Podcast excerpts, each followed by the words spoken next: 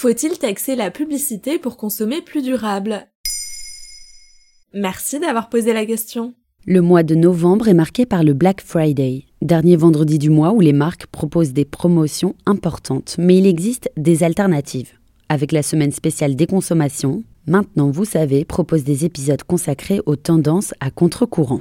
Taxer la publicité, voilà la drôle d'idée suggérée par l'Institut Veblen, une association à but non lucratif, ainsi que l'association Communication et Démocratie. Les deux organismes ont publié en octobre 2022 un rapport dans lequel ils suggèrent de taxer la publicité. Il est intitulé La communication commerciale à l'ère de la sobriété, taxer la publicité pour consommer autrement. Et pourquoi? Elles estiment que réduire la publicité permettrait de limiter la surconsommation et d'augmenter notre bien-être. Selon Renaud Fossard, délégué général de l'ONG Communication et Démocratie, on sait aujourd'hui que la publicité influence l'acte d'achat. Et l'achat de biens de consommation constitue le premier poste d'émission de CO2 des foyers français. Comme l'a rappelé le GIEC dans son dernier rapport, taxe ou pas taxe, il faut ralentir la machine économique. En d'autres termes, moins consommer, donc faire moins de publicité. Car selon le journal Libération, pour la seule année 2019, le secteur publicitaire a déboursé plus de 33 milliards d'euros rien que pour faire la promotion de toutes sortes de produits à vendre aux Français. Un budget plus élevé que la moyenne des dix dernières années. Et concrètement, à combien de pourcentage s'élèverait cette taxe?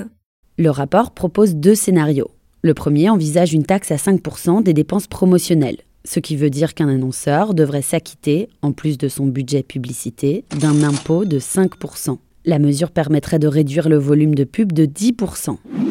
Le second scénario, plus ambitieux, imagine une taxe à 8% des dépenses promotionnelles. Là, l'Institut Veblen et l'ONG Communication et Démocratie espèrent une diminution d'un cinquième du volume de la publicité.